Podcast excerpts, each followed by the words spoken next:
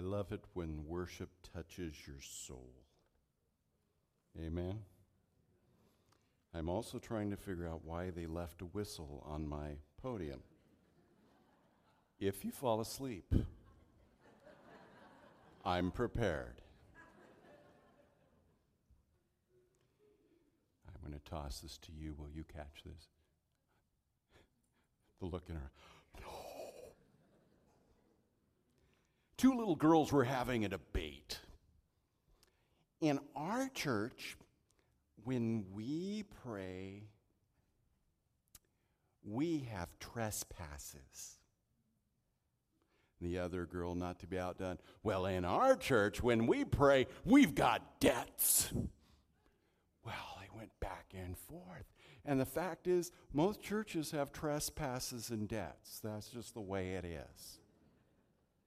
I liked one little girl when she was praying, and her portion of the Lord's Prayer uh, she prayed trespasses, only she hadn't quite heard it that way. So when she would bow her head to pray, her prayer was something like this Forgive us our trash baskets as we forgive those who dump their trash baskets on us.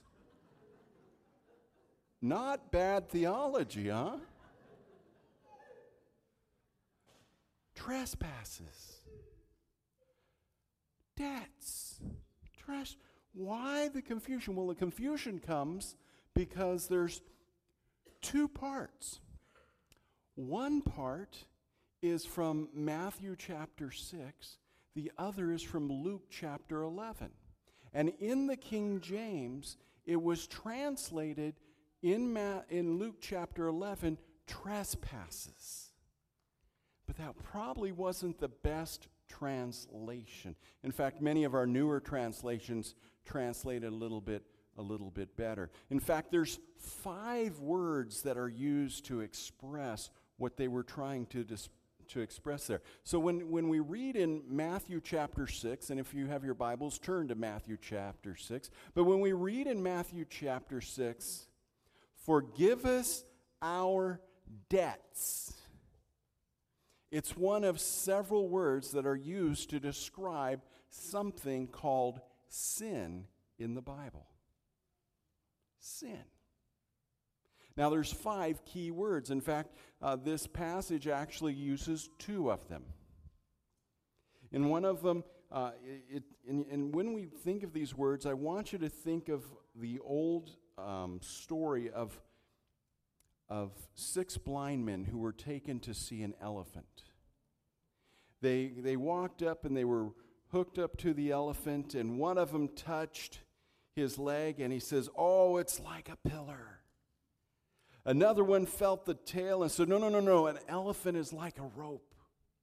And another one felt the trunk and says, No, no, no, no, he's like a tree branch. Another one felt the ear and said, No, no, no, he's like a hand fan. One felt the side of the elephant and said, No, no, no, he's a wall. And someone else felt the tusk and said, No, he's like a pipe. Each one were correct, but each one was only telling part of the story. The Bible gives us um, five different words to, to be used for sin. The first word that we find for sin to see part of the story, and this is the first word that we find in Luke 11 4, is the word harmatia. Harmatia. We have a gentleman in our church by the name of Ben Rodelius. He is a high school student. And if you follow the paper, you see him a lot in the paper. The reason why is Ben shoots trap, and Ben is very very good, and he's always placing. So imagine with me, Ben uh, calls me up one day and says, Hey, preach, let's go shoot trap together. And I say, Sure, that'd be fun. And so we go out to the trap range and we get there, and he says, Hey, hey, just to make it a little more fun, let's have, let's have a deal. Okay, well, what's the deal? Well, here's what the deal is. Um, Whoever shoots least, whoever loses, has to buy dinner at the winner's choice. Well, the last uh, contest I read, he shot 95 out of 100. So I'm going, okay, okay, Ben, that's a little rigged. You know, I haven't, I haven't picked up my gun in two years to shoot trap, and, and, you shoot every day. Come on, come on. Can I have a couple handicaps? Can I have a couple things to make it easy? And Ben goes, sure, sure, preach, whatever you want. I said, well, first of all, if we tie, if we tie, I win. Sure, no problem. Secondly, I want to play Harmatia rules. Harmaweta rules? Harmatia rules. It's a biblical word. Trust me, it's, it, it, it's okay. Can, but will you agree to Harmatia rules? Sure, sure, I'll agree. So we get up. Ben gets up. And, and by the way, I ran this by Ben just to make sure that it was okay to use him. And, and uh, he said, Well, can you use the score I had at my last meet? And I said, What was that? He goes, 99 out of 100. So I said, Okay. So Ben shoots 99 out of 100. Wow. I get up. 50 out of 100. And I'm feeling pretty good. And Ben goes, Well, preach. I, I need to tell you, we were going to dinner. I said, Whoa, whoa, whoa, whoa, stop. Stop, stop, stop, stop. You agreed to two things. One, if we tied, I win. Well, preach, we didn't tie. Hang on. You agreed to harmatia rules. Harmatia means missing the mark, it means that you haven't hit perfection. So, Ben, what is perfection? 100. How many do you hit? 99. You weren't perfect. We tie. I want to go to Manny's Steakhouse. That's what harmatia means. Missing the mark. In 11:4 of Luke, that's what it says, "Forgive us our sins. Forgive us that we've missed your mark, God." But that's not what he says here. We'll get to this word. Now, there's a couple other words that the Bible uses to talk about sin. Another one is uh, in the Greek, it's called peritoma, and it's kind of like slipping or falling or being careless. It, it, it's come not because you really went out of your way to do it, it's just, it happened. Two of my friends were out hiking and they were wanting to go to this hidden lake, this lake that very few people went to. But because so few of people went to it, they would catch a ton of fish and they knew that's what they were going to do. Well, they were also amateur bird watchers. And so as they're walking, they see a bird and they begin debating over what kind of bird it is and they miss the turnoff.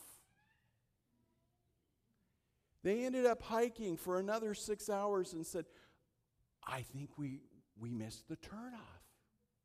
And so they took their compass readings. That, it was back in the days we used compasses. Kids, it's, it's not GPS, trust me. It, they, they, it kind of spins. It's, it's really cool. Um, so they took their compass readings, they pulled out the map, and they go, oh man, we have to walk that way. And so this, what was supposed to be a four hour hike, ended up being a 12 hour hike. Why? Because they were careless and they missed the path. That's what this word means. Because of my carelessness, I miss God's path.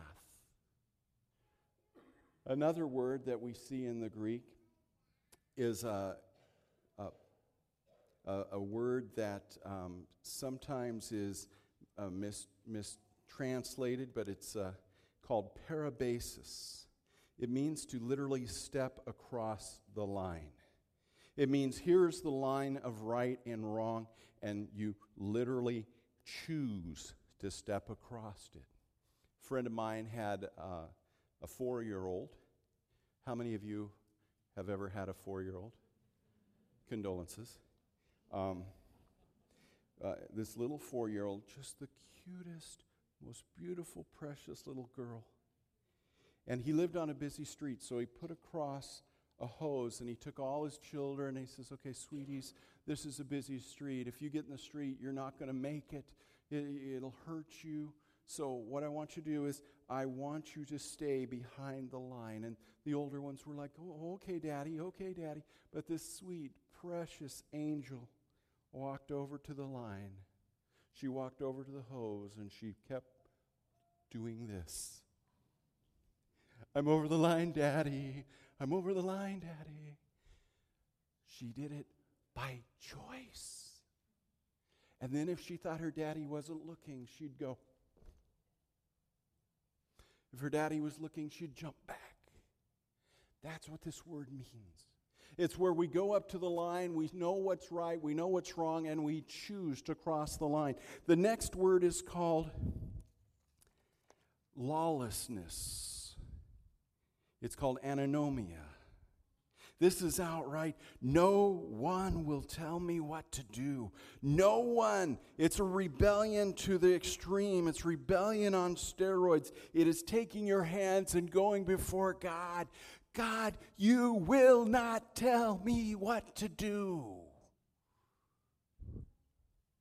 But the last word, and the word we're going to deal with today, is the word that sums it all up. This is the word we find here in Matthew chapter 6, ophiliema. It means debt. It's a moral and spiritual obligation. Something is owed. This is the same word we find in the second part of Luke 11 as it says, Forgive us our sins as we forgive those who are indebted to us. Because it's interchangeable with the other words of sin, it has the idea of sin. And I want you to get this. This is what I think God is trying to get across to us about sin. Sin always creates a debt. Sin always creates a debt. Let's say um, I have my, my little Ford Ranger parked outside. And uh, Bill decides to back up his big truck, and a debt is created. Now, Bill could have done it because he was being careless, he didn't do it on purpose, but a debt's created. Bill could have done it because, you know what, he wanted to get as close to the line as he could and he just crossed the line, but a debt is created. Bill could have said, you know what, that silly preacher, I am going to get him good. And he could have revved his engine. He could have burnt out. You could have seen the smoke for miles. And he smashed through my little Ford Ranger, my defenseless innocent Ford Ranger. And a debt is created.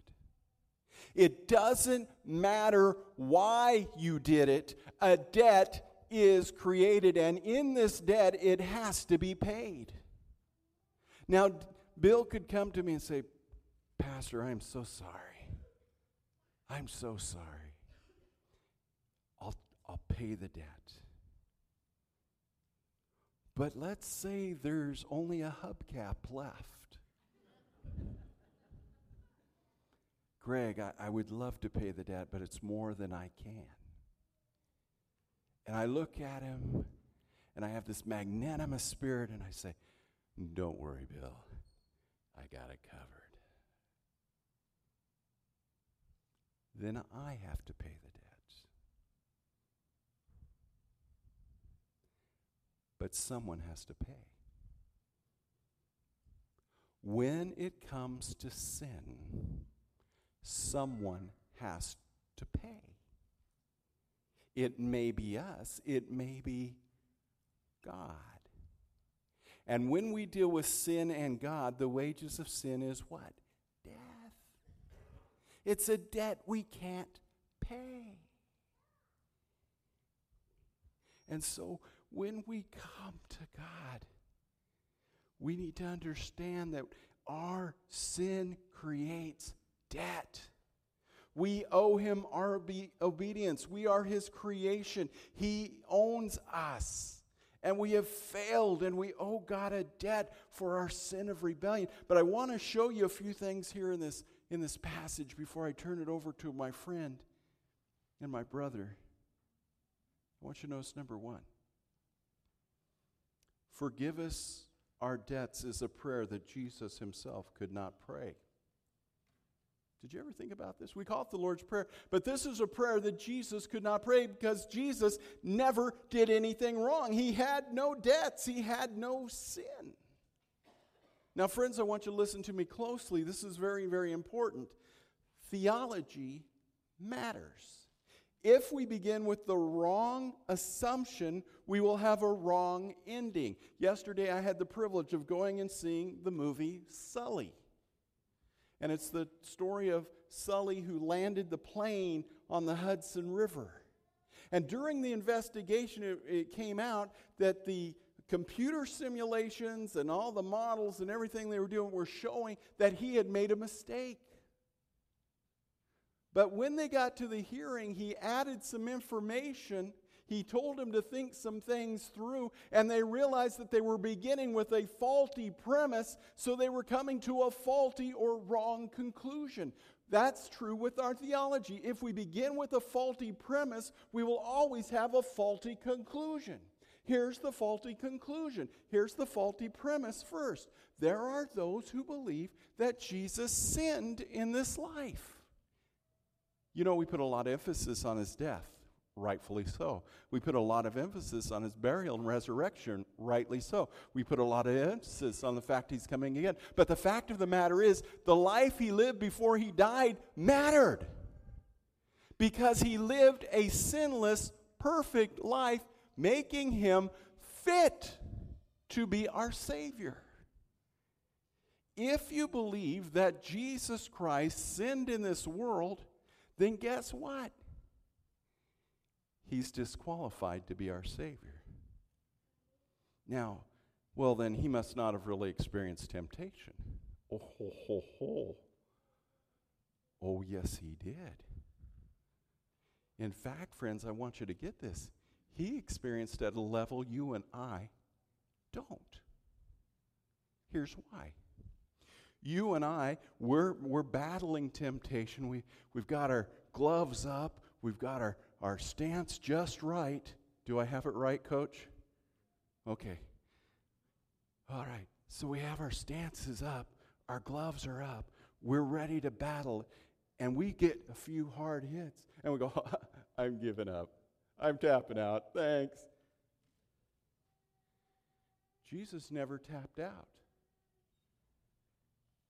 Jesus, our, our levels of temptation are like this. He faces the full blown, full attack, and he doesn't give in, so it never stopped. And yet he won.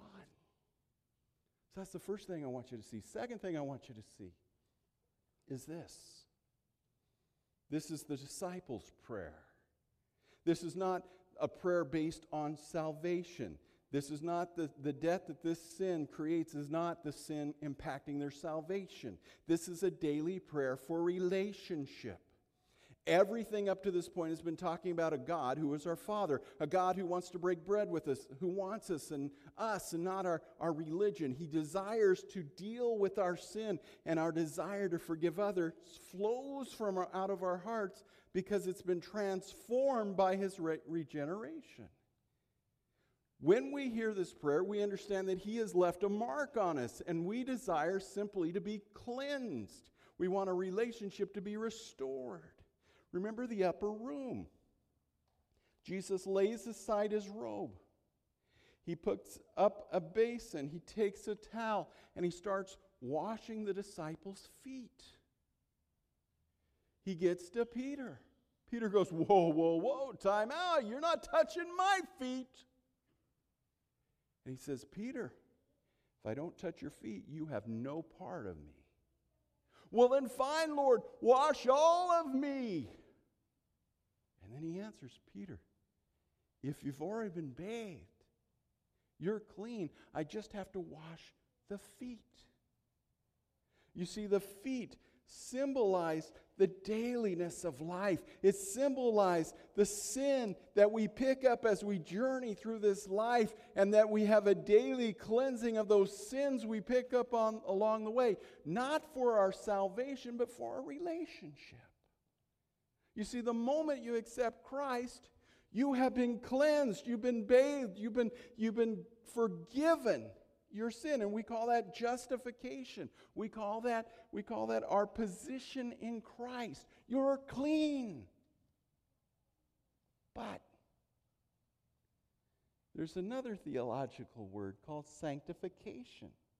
It's the process of learning how to live who we are. And it doesn't finish until we're in heaven and so daily we come to Him with our sin. Daily we say, Father, I've sinned. Father, I've created a debt. Forgive me. Notice, third, that forgiveness requires a heart of repentance and a mouth of confession. Our daily relationship with God is often marred by our unconfessed and unrepentant sin. And notice here, I place confession and repentance together. There's some who believe they can play the sorry, my bad game. You ever played that? When we adopted our son, he would do something wrong. My wife would confront him. She'd go, Rob. And he'd go, My bad. And he'd walk on. That's not repentance, folks. My bad is I just got caught. My bad is, hey, yeah, I know. No big deal. But when we realize that our sin creates a, a debt to God, we cry out and we say, What I've done is wrong. What I've done has created debt. What I've done eh, eh, has broken your heart, Father, and I don't want to do it anymore, and I confess it. I know I won't live perfectly, but Father, I am going to walk in your spirit so I don't do it again. For you see, the mark of a believer is to love what his heavenly Father loves and to pursue what her heavenly Father once pursued. Fourthly, we have a Father who is eager to accept our heartfelt confession and repentant hearts. He wants to hear our plea for forgiveness. He guarantees he will hear it, and he guarantees this in prayer. Go back to an early portion of the, of the prayer. Remember, he says, Hallowed be thy name. He guarantees he will hear because of his name. His name literally means the God who keeps his promises. And in the Old Testament, God repeats again and again and again repent, confess, I will forgive. I long to forgive. I desire to forgive. I promise to forgive. Nehemiah wrote it this way You are a God of forgiveness, gracious, compassionate, slow to anger, and abounding in loving kindness. Paul writes, As vast and pervasive as sin of man is, God's forgiveness more vast and greater. Where sin abounds, God's grace abounds more. Forgive us our debt of daily sin. When we pray this, we're asking for a relationship to be restored. It's not a prayer of salvation, but a prayer of relationship. It is a prayer that Jesus could not pray as our perfect representative. It is a prayer that our Heavenly Father is eager to hear. But I have one more thought. There was a little boy who misbehaved. He broke something of his mother's. His sister saw him. His sister said, I won't tell if you do what I tell you to do. Okay. Okay. And so for the rest of the day, Jimmy, would you go do the dishes? Okay, Mom. Susie, would you do the dishes? No, Mom, I think Jimmy wants to do it. Susie, would you take out the trash? No, Mom, I think Jimmy wants to do it.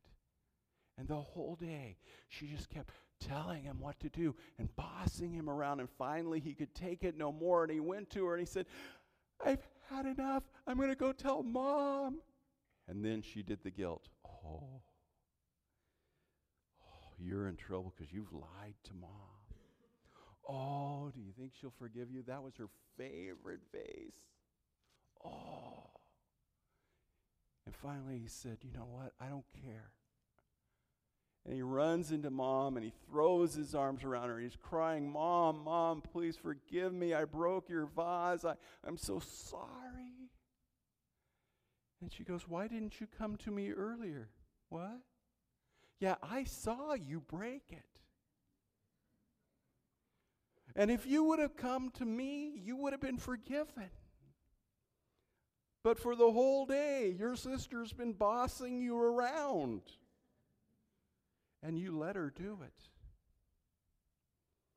Oh, friends, when we are saved, the power of sin, the power of Satan is broken. He no longer has the right to boss us around.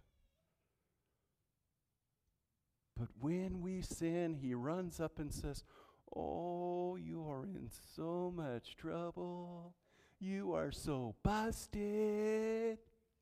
Oh, you can't go to God with this. This is going to break his heart. Oh, you are so busted. i tell you what, if you'll do just what I say, everything will be okay.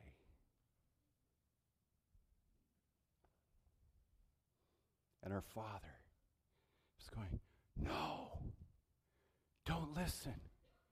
Run to me, run to me with your repentant heart, run to me with your confession, and I will forgive, and I will set you free, and I will make you clean again. Forgive us our debts. But there's more.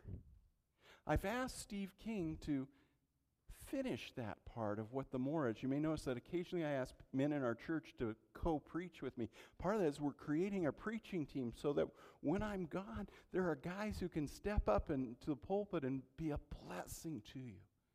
So, Steve, would you come and be a blessing to us right now and explain the next part of the verse?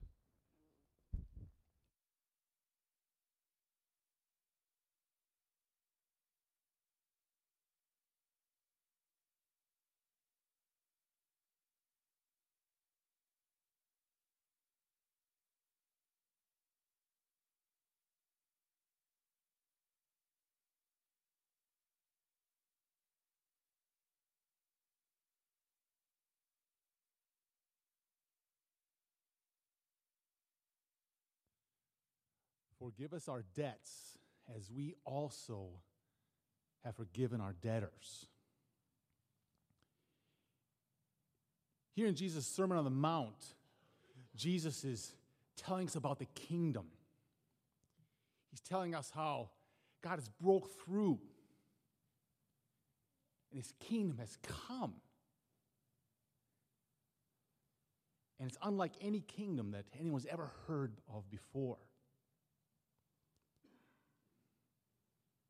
Upside down. It's, it's weird. Love your enemies.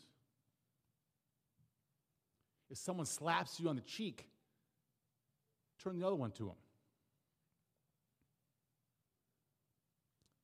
A lingering, lustful gaze is adultery.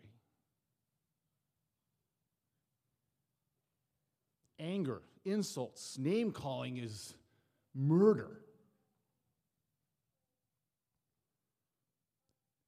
The great, powerful people of this kingdom are poor spirit, meek, merciful, peacemakers, pure in heart, joyful in persecutions. It's crazy. That, that doesn't work. That's not how the world is. Indeed, indeed, it is not. This is a new kingdom. This is a kingdom populated by a different people. This is a kingdom populated and, and, and full of forgiven and forgiving people. When we think of forgiveness, it's a, it's a deep well. There's much to be said. As we look at this today, forgive us our debts, even as we have forgiven our debtors. I, a couple of observations I want to make. As we look at this connection, this conditional clause, as we seek this right relationship with God, as, as Pastor told us, there's a, a connection then with us. So, observation number one is that our relationship with God is never isolated or compartmentalized, segmented away from our relationship with each other. What happens here matters with what happens here. And we can't separate the two. They are intertwined, they are connected. We can't have relationship with God here and it's good and that's fine, and, and over here is relationship with people and, you know, whatever. I'll leave them over there. I want, I'm good with God. That's what's important. No, not in God's kingdom. No way.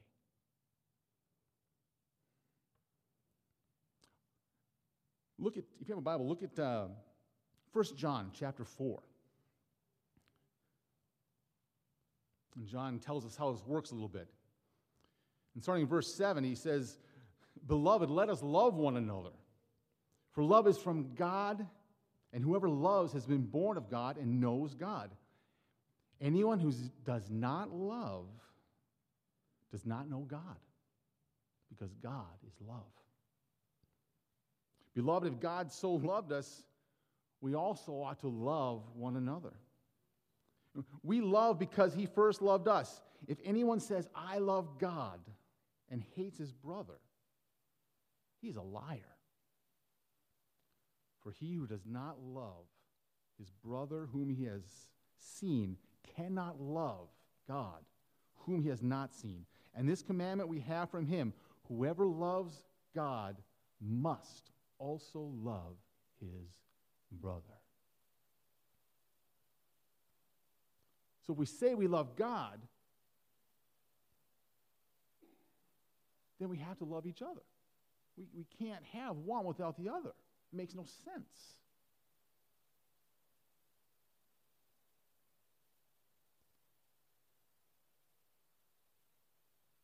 And, you know, even our worship is not exempted from this. You know, if, if you look in the beginning of the Sermon on the Mount here in chapter 5, right after Jesus tells us that anger is like murder,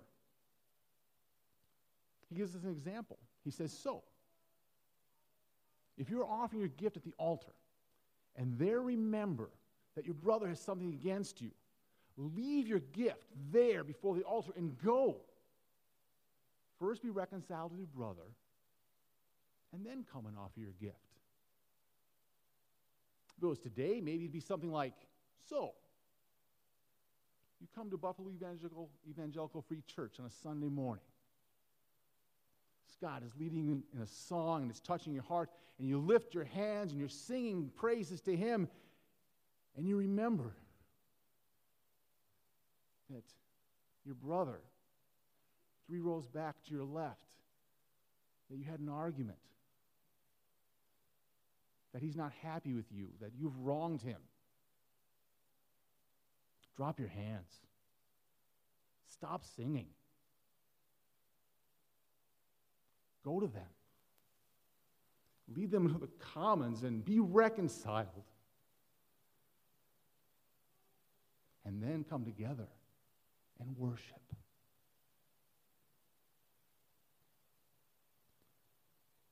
Our relationships with each other are an essential, integral part of our relationship with God. We cannot separate the two.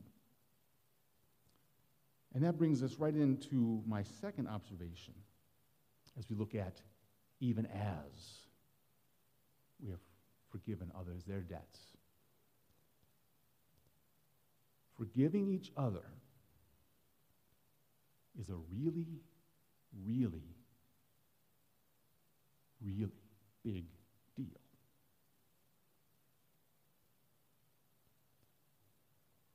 I don't think I can overstate this. I don't, think that I can say too much how vital and important it is for God's kingdom people to be a forgiving people. Now, if you're not sure that this is true, if you're not sure, you're thinking, hey, Steve, yeah, yeah, it's probably pretty important, but three reallys? Come on. Three? Maybe two. Look what happens, what Jesus tells us right after he gives us this prayer. In verse 14 of chapter 6. For, okay, after this prayer, for, because of, I'm going to illustrate this. I'm going to send, I'm going to drive this home. For if you forgive others their trespasses, your heavenly Father will forgive you. But if you do not forgive others their trespasses, neither will your Father forgive your trespasses.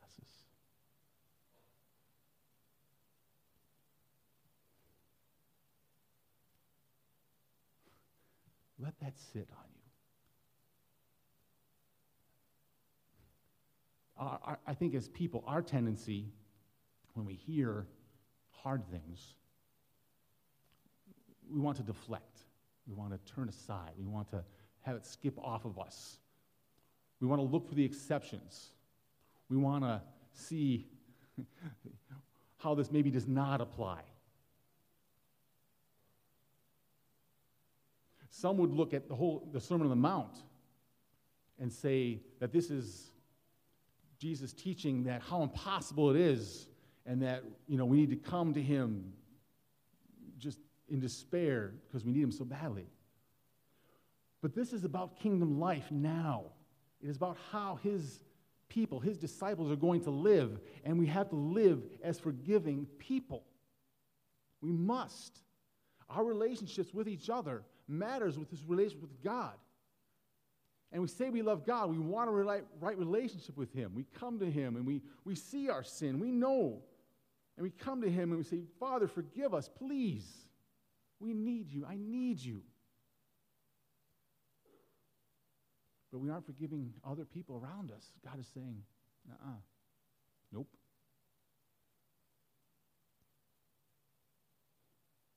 That's a hard teaching. You look at, Jesus talks about this more in, in uh, Matthew 18. Peter asks a question. He said, Lord, how often will my brother sin against me and I forgive him? Good question. He says, as many as seven times? Thinking himself pretty good. And Jesus said, I do not say to you seven times, but 77 times. And he gives a parable. He says, Therefore, the kingdom of heaven may be compared to a king who wished to settle accounts with his servants. When he began to settle, one was brought to him and owed him 10,000 talents. And since he could not pay, his master ordered him to be sold with his wife and children and all that he had, and payment to be made. A debt was owed. So the servant fell on his knees, imploring him, Have patience with me, and I will pay you everything. And out of pity for him, the master of that servant released him and forgave him the debt. Hmm. But when that same servant went out, he found one of his fellow servants who owed him a hundred denarii. And seizing him, he began to choke him, saying, Pay what you owe. So this fellow servant fell down and pleaded with him, Have patience with me, and I will pay you. And he refused and went and put him in prison until he should pay the debt. And when his fellow servants saw that he had what had taken place, they were greatly distressed. And they went and reported to their master all that had taken place. Then his master summoned him and said to him, You wicked servant, I forgave you all that debt because you had pleaded with me. And should you not have had mercy on your fellow servant as I had mercy on you? And then in anger, his master delivered him to the jailers until he should pay all his debt. So also my heavenly Father will do to every one of you if you do not forgive your brother from your heart. This is us. We have been forgiven so much. And so our, our motivation, uh, we can come before God and, and know that, yes, Lord, you forgive me so much. How can I not forgive? We must forgive each other.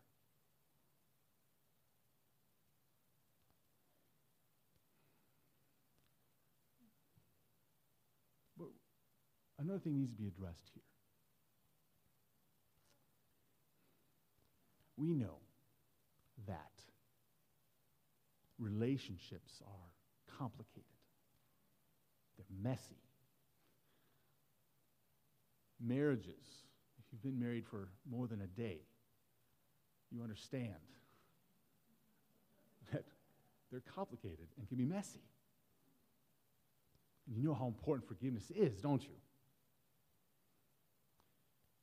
And there may be some of you here today who you hear this.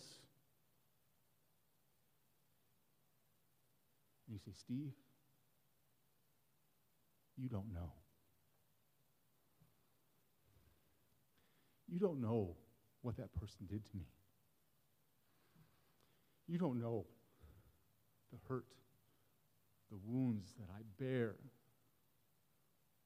the abuse that I have endured. And you hear these words of God, of Jesus saying, if you want to be right with God, you have to be right with each other. And it's like a slap to your face, and you say, How? I can't. I think about forgiving, and I, and I know in my head I should. I, I understand that, but I try to do it, and I can't. I don't know how. What hope is there for me? There is hope. There is hope.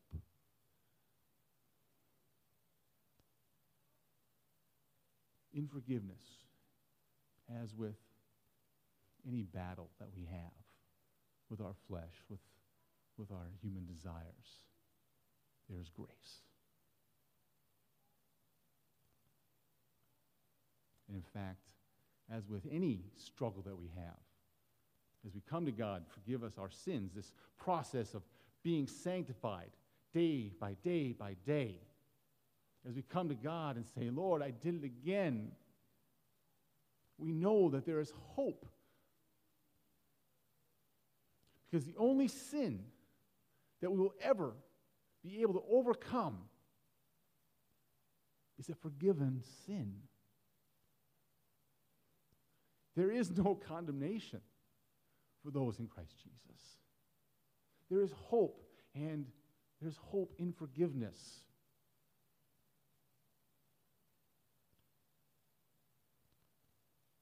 And the hope is that it is by God's Spirit that He will work in us. And if it has to be every day, and you come to Him again and say, Lord, help me forgive.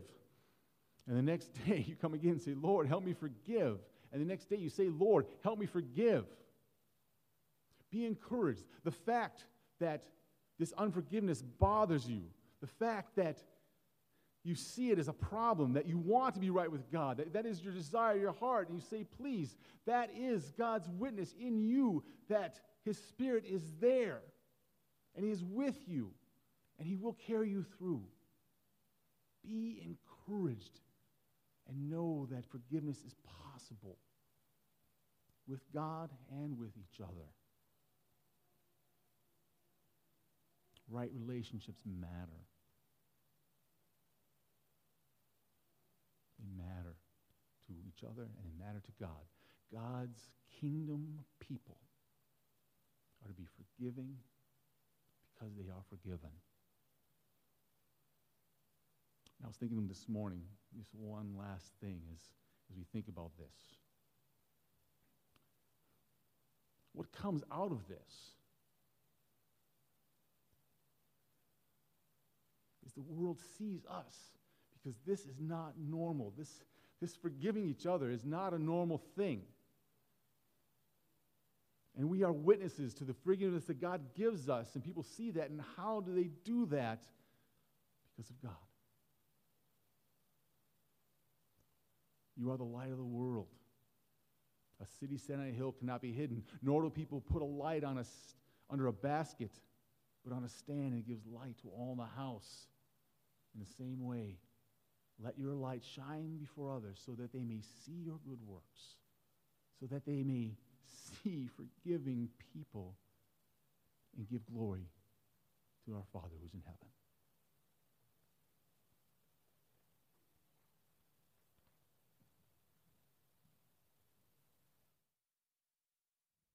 Sin makes a debt. Whether it's a debt between you and me or a debt between me and my Father, sin makes a debt.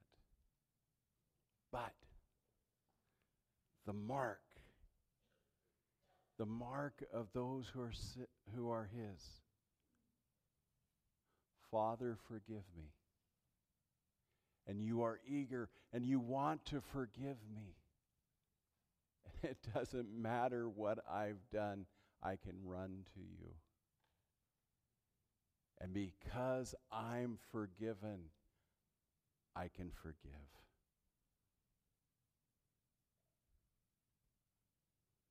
My heart can be transformed. Father, we come to you now as your people. We're an imperfect people in an imperfect world with an imperfect church. Father, I know that we hurt each other. I know I hurt people because I'm an imperfect man and an imperfect pastor. So we seek your forgiveness. And Father, give us the power, give us the courage, give us the sensitivity to forgive as we've been forgiven. And we ask this in Jesus'